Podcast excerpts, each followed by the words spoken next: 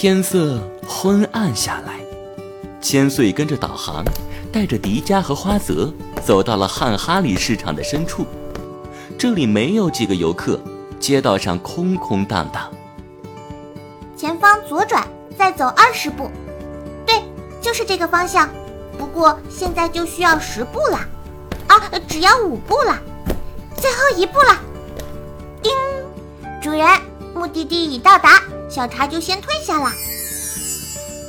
千岁的脚步停在了小巷最深处，一家昏暗的店铺前面。应该就是这家了。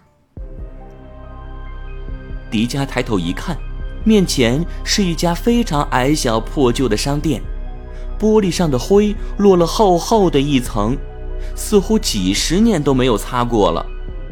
店里亮着昏黄的灯光，两旁密密麻麻罗列着猫头人身、狗头人身、狮头人身各种埃及神话里的人物雕塑。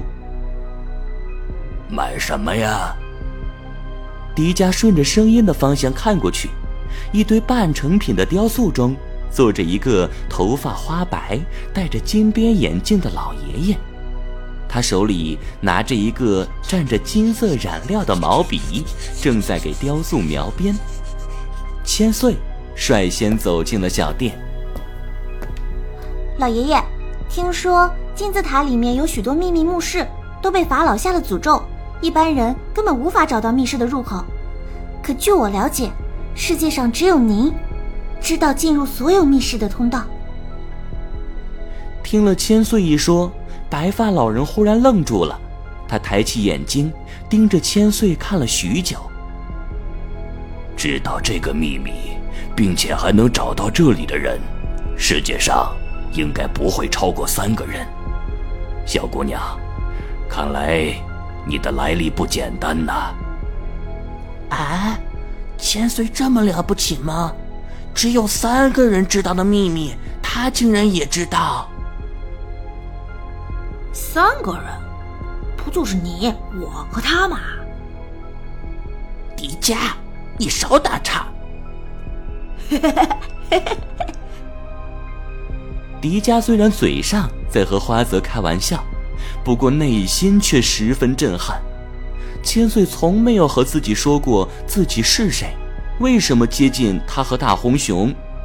可千岁掌握的知识显然不是一个九岁的女孩能够掌握得了的。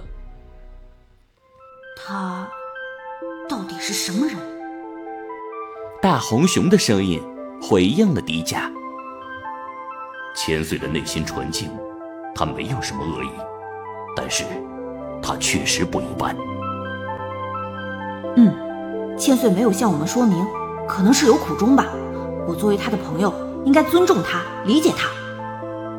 是的，迪迦，朋友之间也可以有隐私、有秘密，应该彼此尊重。埃及老人继续低下头，给手中的雕像描边。你们年纪太小了。还是回去读书吧，知道的秘密越多，你们也就越危险。可若我偏想知道呢？哼，上一个说出这句话的人，他的骨头渣子恐怕都已经被我养的毒蛇吞了个干净。什么？你什么意思？难道你是杀人犯？老人缓缓站了起来，他手中握着一把明晃晃的尖刀。